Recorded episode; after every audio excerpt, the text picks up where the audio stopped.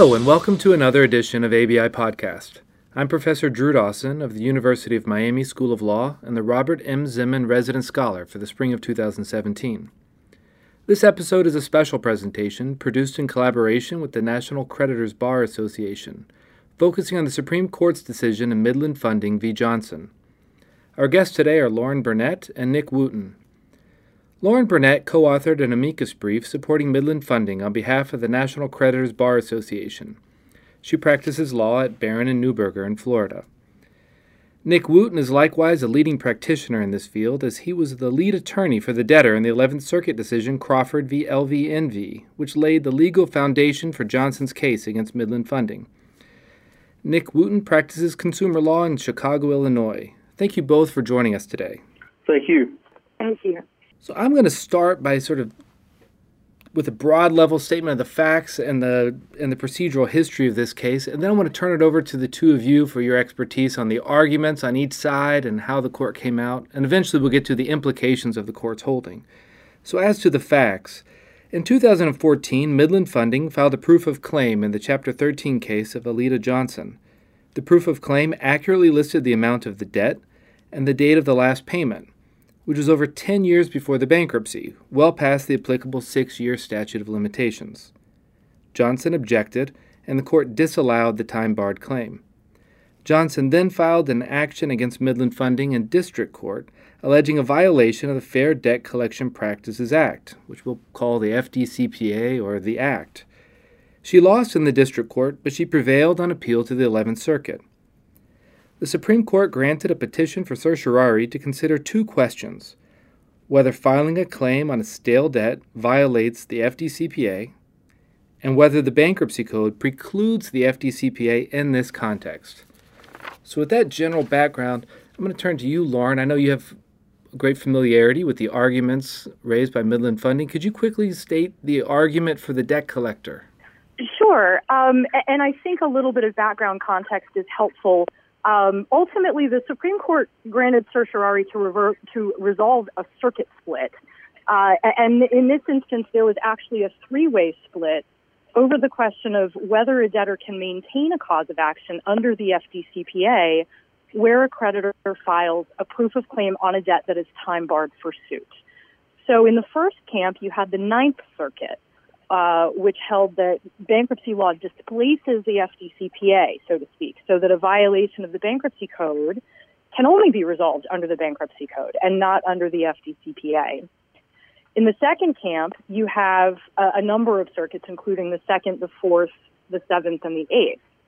And these circuits allowed FDCPA claims based on actions in bankruptcy generally, but they did not find FDCPA claims on time barred proofs of claim. And then in the third camp, you have the 11th Circuit, which started with the Crawford case, which held that filing a proof of claim on a debt that is time barred for suit is essentially tantamount to filing a time barred lawsuit and is just a, is, is a violation of the FDCPA. So the Supreme Court was tasked with looking at two questions, uh, and the first was whether filing an accurate proof of claim for a stale debt violated the FDCPA. The second was whether the bankruptcy code precluded application of the FDCPA to the filing of an accurate proof of claim for a stale debt. And what Midland Funding argued here uh, was multifaceted. First, a claim, as defined by the bankruptcy code, includes debts that are time barred for suit. There's nothing in the language of the code that renders claims claims only if they are enforceable.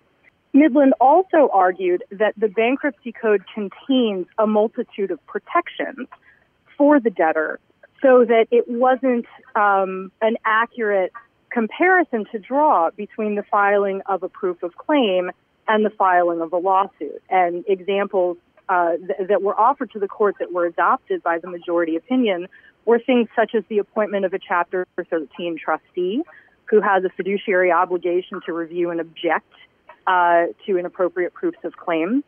Uh, the fact that debtors themselves may object to proofs of claim, as can their counsel, uh, and the procedure set forth in the bankruptcy code uh, to enable the court to afford more protections to a Chapter 13 debtor than are available to a traditional consumer in the civil litigation context.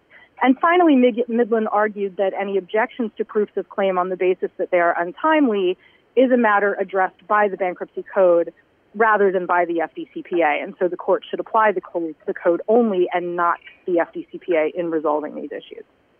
Great. Thank you for that summary. And now I'd like to turn to you, Nick, if you could sort of do the same thing, but from the debtor's point of view. Well, uh, thank you, Professor. And, and most of the people who know me, which probably aren't that many of your crowd, because I do a lot of consumer work, uh, you know, they understand that I, I was sort of the author of the Crawford opinion and the theory.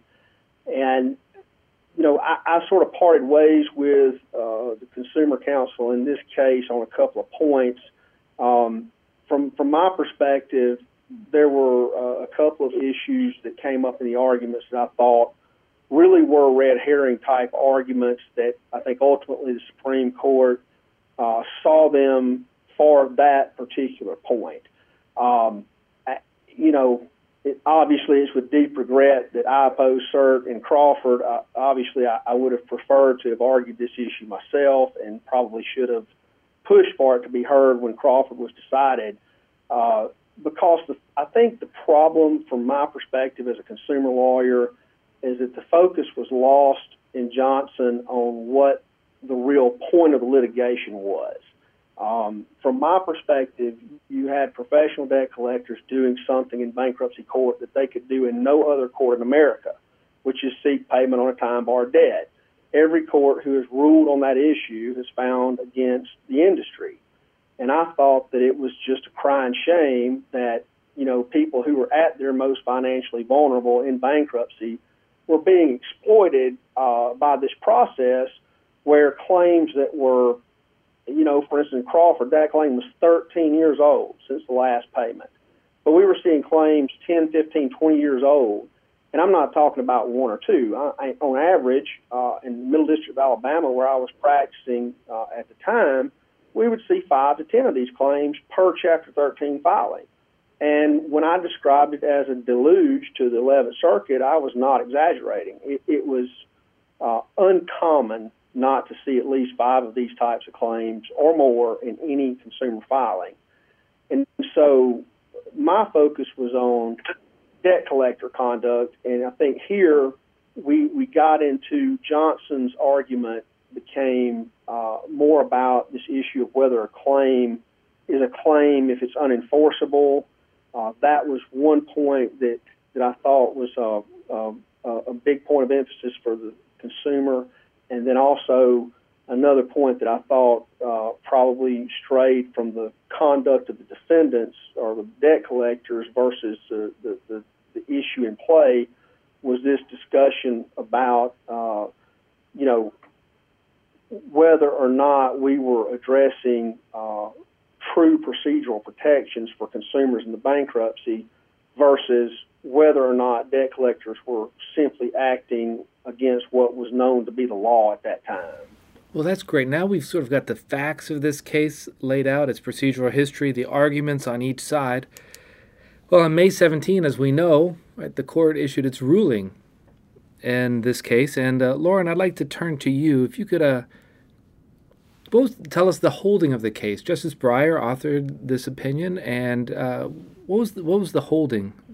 Sure. Um, actually, that's that's a, a, more important question than you think. Um, the holding was ultimately that Midland's filing of a proof of claim that, on its face, indicates that it is time barred for suit does not fall within the scope of the Fair Debt Collection Practices Act. It's not false, deceptive, or misleading and it's not unfair or unconscionable.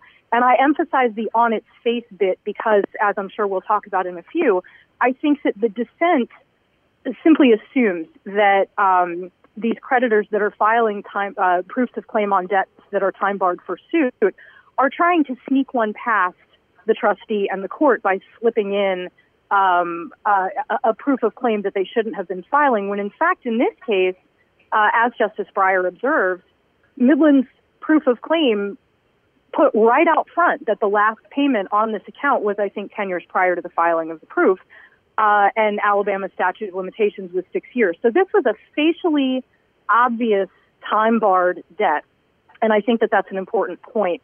uh, as we go through the holding. But ultimately, um, the majority explained and, and, and agreed with Midland Funding that a claim, as defined by the bankruptcy code, includes debts that are time barred for suit. They looked to the definition of claim, which is a right to payment, um, and they rejected this idea that in order to be a claim, the claim must be enforceable. That word is absent from the definition, and they declined to read that in.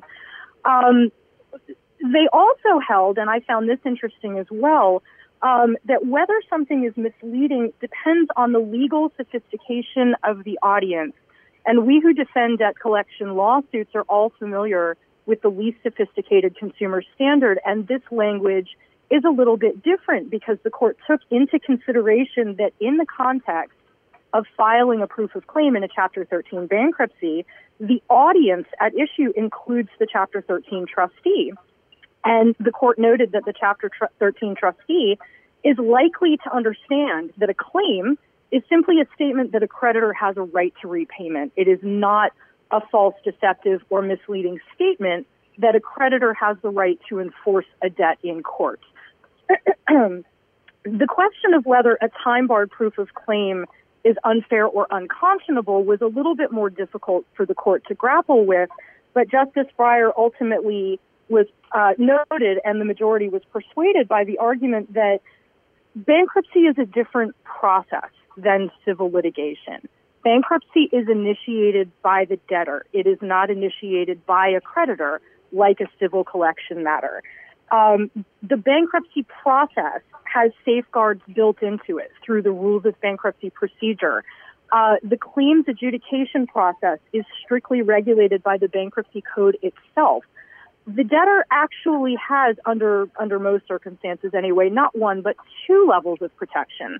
Uh, again, they are represented by counsel, Mo- I, and I recognize that there are pro se Chapter 13 debtors out there, um, but most are represented by counsel who are trained and capable of objecting to time barred proofs of claim or claims that they find are inappropriate. And beyond that threshold, the Chapter 13 again has the fiduciary obligation to review and object to any objectionable proofs of claim. Um, and, and that trustee would know to assert a statute of limitations defense.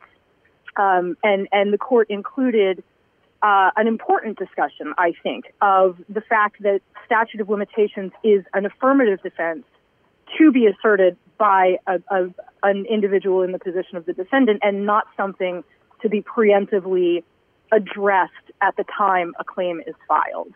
Um, and so ultimately, the court sided with the majority of, of Midland's arguments, but declined to reach the question of whether or not uh, the bankruptcy code preempts or precludes the FDCPA. So that question remains unanswered. Great. And I just want to, I'm going to turn to you, Nick, in just a minute to get your take on this, but I want to make sure we clarify. And I think your last point, Lauren, is one worth highlighting.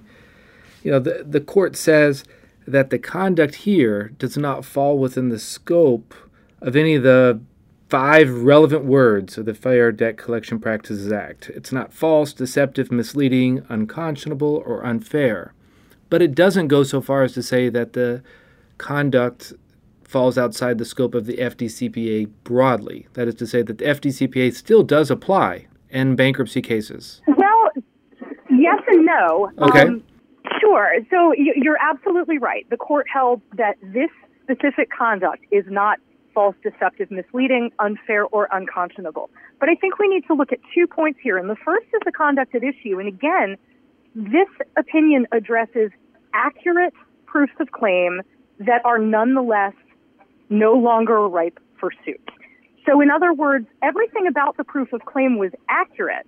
So, this opinion is not going to help proofs of claim that contain inaccuracies. And I, as a defense attorney, would argue that those have to be material inaccuracies in order to be actionable under the FDCPA, but that's another discussion for another day. So we start with the premise that the proof of claim itself was accurate as it was in this case. Then what the court holds is that this specific conduct at issue does not run afoul of sections E or F of the FDCPA, but the court really doesn't solve what I think is one of the questions that that started this whole process, which is whether the FDCPA applies or does not apply to disputes that arise in bankruptcy. I think that um, that that circuit split remains unresolved, and I also think that that question wasn't necessarily placed squarely in front of the court, even though the second question that they reviewed concerned preclusion, but it only did so in the context of proof of claim. So I, you are correct in that in those circuits where um, debtors can raise claims under the FDCPA arising from the bankruptcy context, um, that remains unchanged by this holding. Great, thank you for that. And we'll we'll come back to some of the what are the consequences of this open-ended ruling in just a little bit. But first, I want to give Nick a chance to point out any flaws that he might note in Justice Breyer's opinion. Well, you know, obviously, I, I fall in line with the dissent in this case. I, I thought Justice Sotomayor did an excellent job of explaining why this conduct is problematic in the real world. Um, you know, as a trial lawyer, uh, I often hear people talk about uh, sort of the idea that appellate courts are sometimes detached from the reality of day-to-day practice, and I think this opinion manifests that pretty strongly um, because it, it really does not take into account the tremendous stress that's placed on the system, including trustees, by this problem. And in my experience, no one uh, who was not part of the debt collection industry, there was no one out there who didn't see this issue as a problem. Um, and when Crawford was decided, I spoke to my trustees uh, in the Middle District of Alabama about what it would take for the trustee to review each claim. And what I was told was that the staffing requirements for them to go in and review each claim would make Chapter 13 cost prohibitive. Uh, the, it will require them to increase staff four to tenfold, depending on uh, the level of filings, to be able to put on lawyers and staff to do nothing but review claims. And so they left it to debtors' attorneys, who oftentimes address these issues uh, by the development of what we call a pot plan, which is basically just to pay an amount into the bankruptcy court and ignore the claims and so you basically had a feeding frenzy where these claims weren't being objected to because it was time consuming and costly for debtors' attorneys who only get paid for confirming the plan uh, and, and, the consumer actually making payments. They, they don't get paid for objecting to claims. And so they were just simply letting them in, and then the automatic, uh, you know, approval process of the code was kicking in, and, and these claims were getting paid. And so, you know, the real people who are being cheated worse than anyone are the creditors who had non-time barred claims who were having to share a limited fund with, uh, you know, people who were filing time barred claims. And it, it was creating a burden. And there was also this argument that cases that didn't complete and get a discharge might possibly be reviving the statute of limitations against on these stale debts by paying some small amount towards them in the bankruptcy. So there were a number of issues there that are just not recognized in the majority opinion. It was pretty clear to me from reading the transcript of the arguments and listening to the oral arguments that where this case went off the rails with the majority was when the discussion came down to whether this case was solely about the statute of limitations or if it was relevant to other affirmative defenses. And if you go back to the transcript, the oral arguments, you hear sort of the alarm that this is uh, uh, falling into opening some can of worms in the bankruptcy process. Again, that was not reality. In the 11th Circuit, once Crawford was decided, this issue uh, was mooted practically overnight. People quit filing these claims filings cleaned up, claims were withdrawn. There was a brief burst of litigation, very nominal, and this problem basically cleared itself up in the time that Crawford was, uh, you know, the cert petition was being considered. for Crawford. Um, in other parts of the country where I also practiced and assisted other consumer lawyers where they had not had a bright line ruling on this point, it was still mayhem. It was still a deluge of filings in every case. And uh, once this issue started coming to, to RAC and some of the other appellate courts, and some of the decisions started going contra to Crawford, then that problem only accelerated. The, the majority opinion doesn't address this issue or why it was a problem or why the system was overwhelmed with these these claims, and it does acknowledge basically the structural weaknesses of the system that were just not designed to address this type of volume uh, on, on claims that, quite frankly, uh, you, you could not uh, pursue in any other court. And I think admittedly so by the industry. Um, at least it was conceded in Crawford that had they sought to, to file suit on the debt that was made the subject of the claim in Crawford, uh, they would have violated the FDCPA. So uh, Justice Breyer's opinion doesn't acknowledge those issues. Uh, he, he, does talk about the problem with the, the, what if other affirmative defenses are involved. This is a burden shifting thing.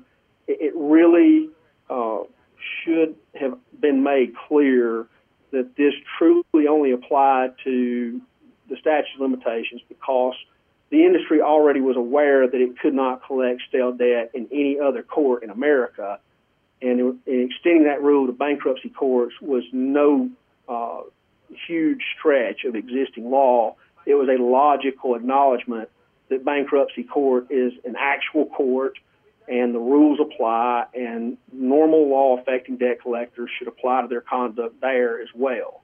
Uh, I think the majority opinion leaves open a number of questions we've already started to highlight, uh, potentially allowing uh, some arguments to open up in, in bankruptcy court and outside of bankruptcy court where some of the loose language here could potentially be used to argue that some fairly bright line rules in existing FDCPA litigation are now subject to review and reconsideration based on, on some of the language here.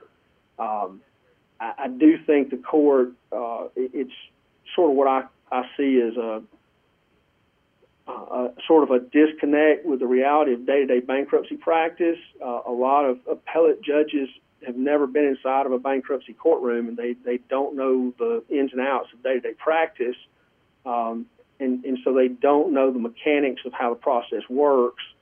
And one of the other things that bothered me about Johnson on appeal was that it was a it was a putative class action, and and that was that was filed in district court.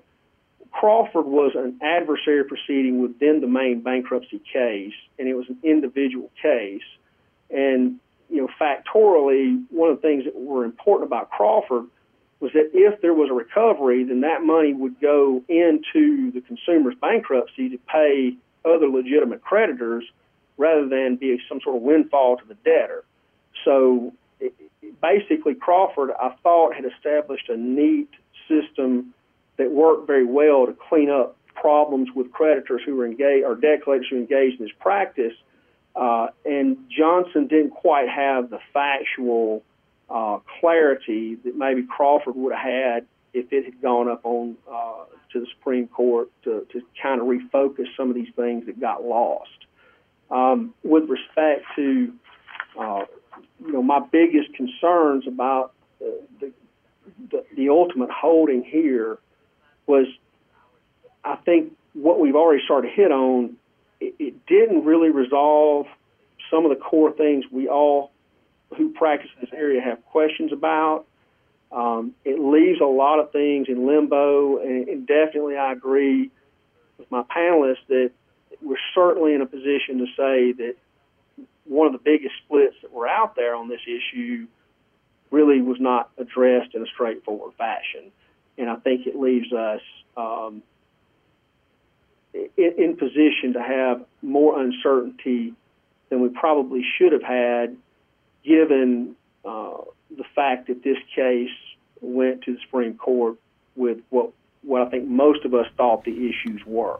Lauren, I'm, I'm sure that you are ready to jump in here and respond to some of these points, but I'd like to try to focus right now on the, the last point Nick made, which was the kind of where you ended too, Lauren, which was the court didn't address the second question as far as does the bankruptcy code preclude application of the FDCPA?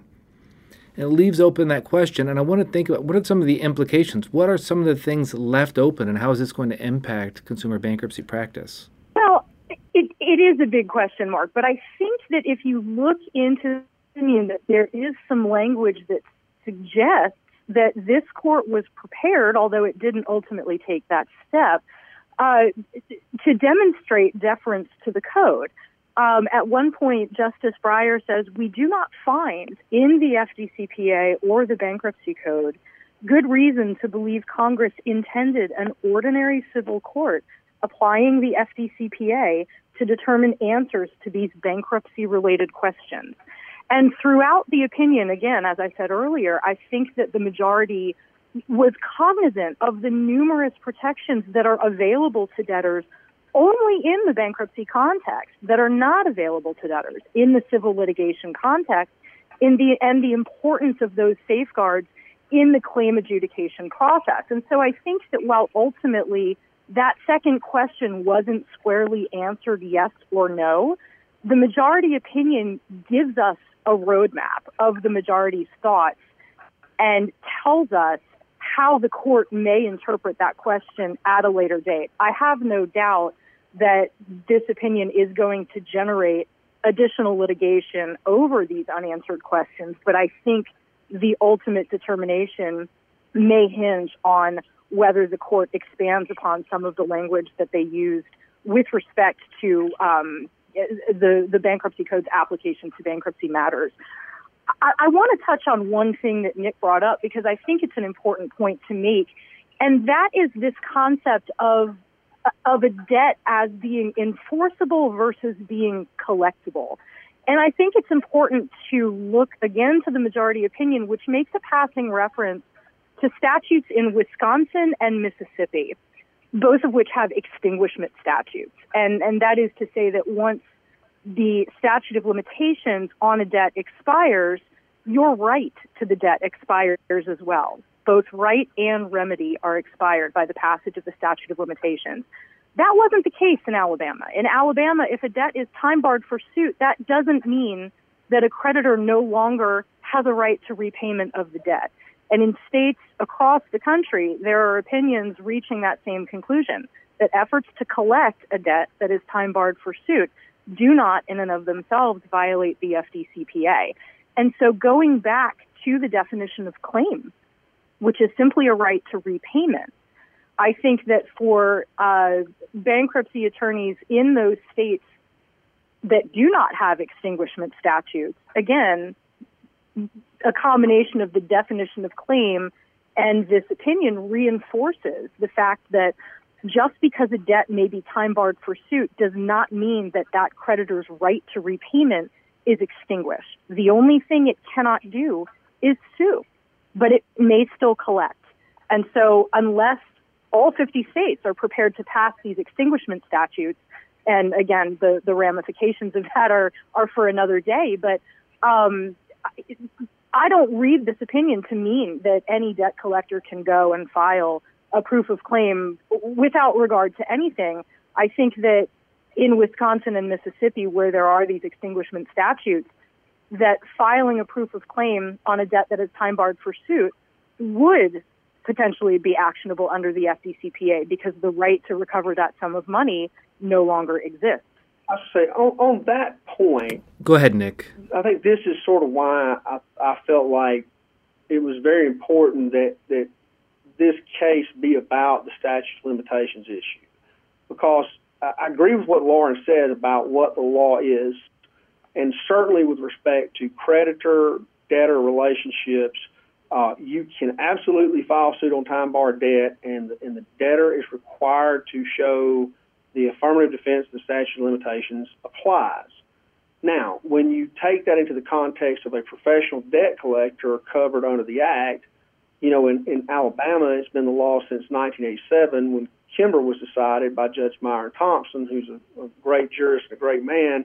uh, that that issue is is resolved. You, uh, a debt collector cannot file suit on time barred debt. And in that case, it's basically been the bedrock of that principle that sort of is, is every court to review it has adopted that core concept, even in the 48 states that don't have extinguishment statutes.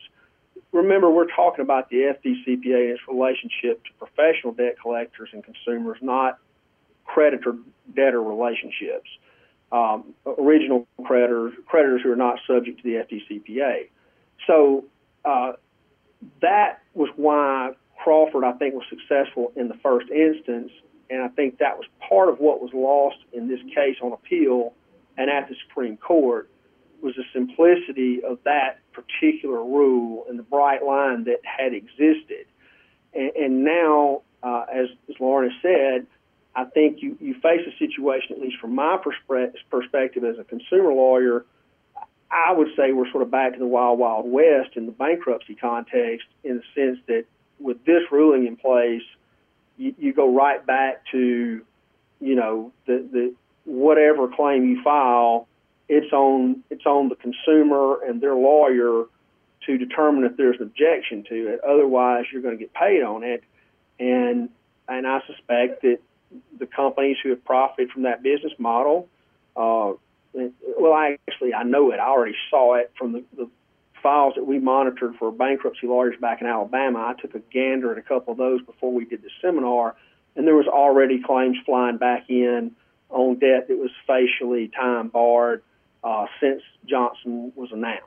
So the process has already begun again, and we're right back to where we were pre Crawford and I, and I do think, based on the, the holding in Johnson, that you know uh, debt collectors are well within their rights to do so. And I, I do think it's a sort of a bitter defeat for consumers because it, it is rare to have such unity and support on a consumer position at the Supreme Court, and, and then lose uh, in this manner.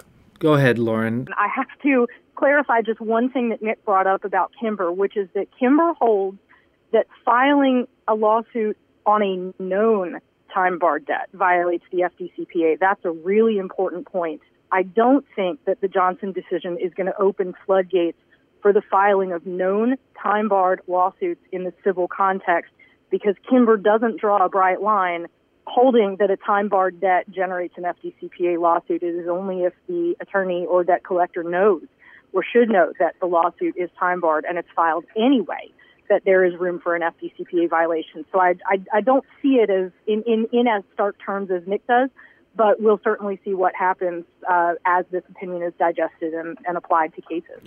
Well, we're nearing the end of our session here, before we close, I want to ask you each if you have any concluding remarks you'd like to make. Yeah, I, I mean, you know, guys, from my perspective, I mean, it really, I, I, I mean, I honestly, when I listen to the transcript and and I mean, listened to the audio and read the transcript. I mean, I, I was a little nauseated about the, the, the questions about does it apply to every defense? Does it only apply to the statute of limitations? Aren't some other lawyers going to try to expand this? I, I really think the case went off the rails right there, and I, I told everybody that I was close to at that moment that I, I didn't feel good about this because I you know, for me, that was the place in the 11th Circuit where I jumped up and down and screamed that this was purely only about the statute of limitations. It's about taking this bright line that exists everywhere else and applying it in this bankruptcy context to alleviate what is a systemic problem. And I think I described it as a blowhole in the coverage of the FDCPA to debt collector conduct. And, you know, it, was well received because I think it was logical and it was narrow and it made sense. You shouldn't be able to do something in the in the bankruptcy courts you can't do anywhere else if you're a debt collector. Um, and and I, between that not being emphasized in in front of Justice Breyer and then Justice uh, Chief Justice Roberts had some follow ups that were more pointed on that issue uh, that were I didn't think were handled well either. Uh, and then you couple that with this sort of red herring argument about enforceable or unenforceable. You know, I, I totally agree with Lauren. I, I see no, there is no issue in a debtor creditor relationship with a creditor requesting payment on a time bar debt. The only reason that it's a problem in our consumer law context is because the case law is developed saying that professional debt collectors are not supposed to collect time barred debt. And I realize that that's a simplistic, not very technical, you know, articulation of, of that point, but it, it, it is fairly well accept, accepted nationally that in litigation it's improper to file suit on time barred debt. Um, and so we end up with a point where the systemic problem that troubled a lot of, of, of bankruptcy judges and courts and trustees and consumer lawyers and consumers, we, we sort of roll the die, we roll, sort of roll the clock back to that point. Um, and, and for me, it, it is it's it's it's frustrating. It's a little bit uh, tough to swallow that it, it got off track on something that really I never thought that the enforceable unenforceable argument was a great argument, and I, I certainly didn't want to have uh, an argument made that you know you could potentially expand it into complex affirmative defenses like you know for instance, collateral estoppel or res judicata. I mean, plenty of lawyers can't even tell you what those concepts are, much less could you litigate those as an affirmative defense and make it an FDCPA claim. So that that for me, I guess, was the biggest frustration in in, in how we got to where we are. And I do think the folks that that worked this from the from the creditor side uh, did a great job at the Supreme Court of highlighting their best arguments um, and, and were able to steer away from some of their biggest problems uh, effectively. And I think that made made it easier for it to come out the way it did. You know, other than that, I think the only other thing that I would say about some of the language in the opinion, let me pull this page up because, and I think, and I don't think this is really controversial. I think Lauren would probably agree with me. It, it, it kind of bothered me a little bit uh, because there's a, I'm looking at single number pages. It's page nine of Justice Breyer's opinion. Um, there's a quote that said, uh, administratively, it would permit post bankruptcy litigation in an ordinary civil court concerning a creditor's state of mind, a matter often hard to determine. Um, and, and, I thought that was a little bit uh, uh, unusual in the language because we normally talk about the FDCPA has a strict liability statute. Um, you know, either violated it or you didn't. We don't normally talk about the, creditor's state of mind when we talk about the FDCPA. So I did find that language a little bit uh, a little bit odd considering the subject matter. I don't, and Laura may have a different opinion on that. I, I just thought it was a it was a little bit. Um, I mean, I've, I've been pondering on that language in the opinion. It just didn't seem to really uh, fit the subject matter to me. I do actually have a have a response because I think that it it raises another important point, which wasn't at issue in this case, but again is something that a lot of litigators on, frankly, on on both sides of the Z, uh, and a lot of courts simply assume, which is that the FDCPA is a strict liability statute. There are portions of the act that are certainly strict liability, but state of mind absolutely is part of the analysis, depending on what type of claim you're bringing. And if you look at something like Section 1692D, um, 1692D 5, as one example, prohibits a debt collector from causing a telephone to ring with the intent to annoy, abuse, or harass any person at the number called. Intent is written right into the statute, and it's something that uh, the, the court has to take into consideration when determining whether or not a violation has occurred. It's something that a fact finder needs to weigh in determining whether a volume of calls is harassing, for example. So I think that you know there are, there's a lot of language that has woven its way into FDCPA cases, and the strict liability nature of the statute is one of them. But the language of the statute itself shows that it's not strictly strict liability. And so I think that Justice Breyer actually makes an important point because, again, in the civil litigation context, filing a lawsuit on a, on a claim that is time barred for suit is really only a violation if the creditor knows or should know that the claim is time barred. And so state of mind is inherent in that analysis. And I think it was an important thing for Justice Breyer to raise in that it reminds us that the FDCPA is not always a strict liability statute, and sometimes state of mind matters. And I, I think I understand your position there. I can't say that I, I disagree with it. I, I think my response would be that most of the FDCPA litigation, at least what I see and what I feel like is the most solid, is typically dealing with these types of strict liability type constructions versus the state of mind thing because you know, honestly if you're in state of mind a lot of times you're traveling in what I consider to be unfair and deceptive action practices territory where state of mind is a bigger factor and something is in play more than a thousand dollars in statutory damages and you know that that scenario. Um, but you're right you're absolutely correct there are certain portions of the act that are are not completely strict liability. They're just not the central focus of most FDCPA litigation, I think. Well, listen, I know we could go on a long time about this, but we're at, at the end of our time here. One thing I think we could agree on is that the Supreme Court's decision did not settle this field and that we can expect a lot more litigation coming up. Uh, I want to thank you both again at this point for joining us today and for sharing your expertise. Thank you for having us. And I want to thank our listeners for tuning in. Please remember that you can access ABI's archive of over 200 podcast episodes in the ABI online newsroom. Until next time, this is Drew Dawson, and thank you for listening to this special edition of ABI Podcast.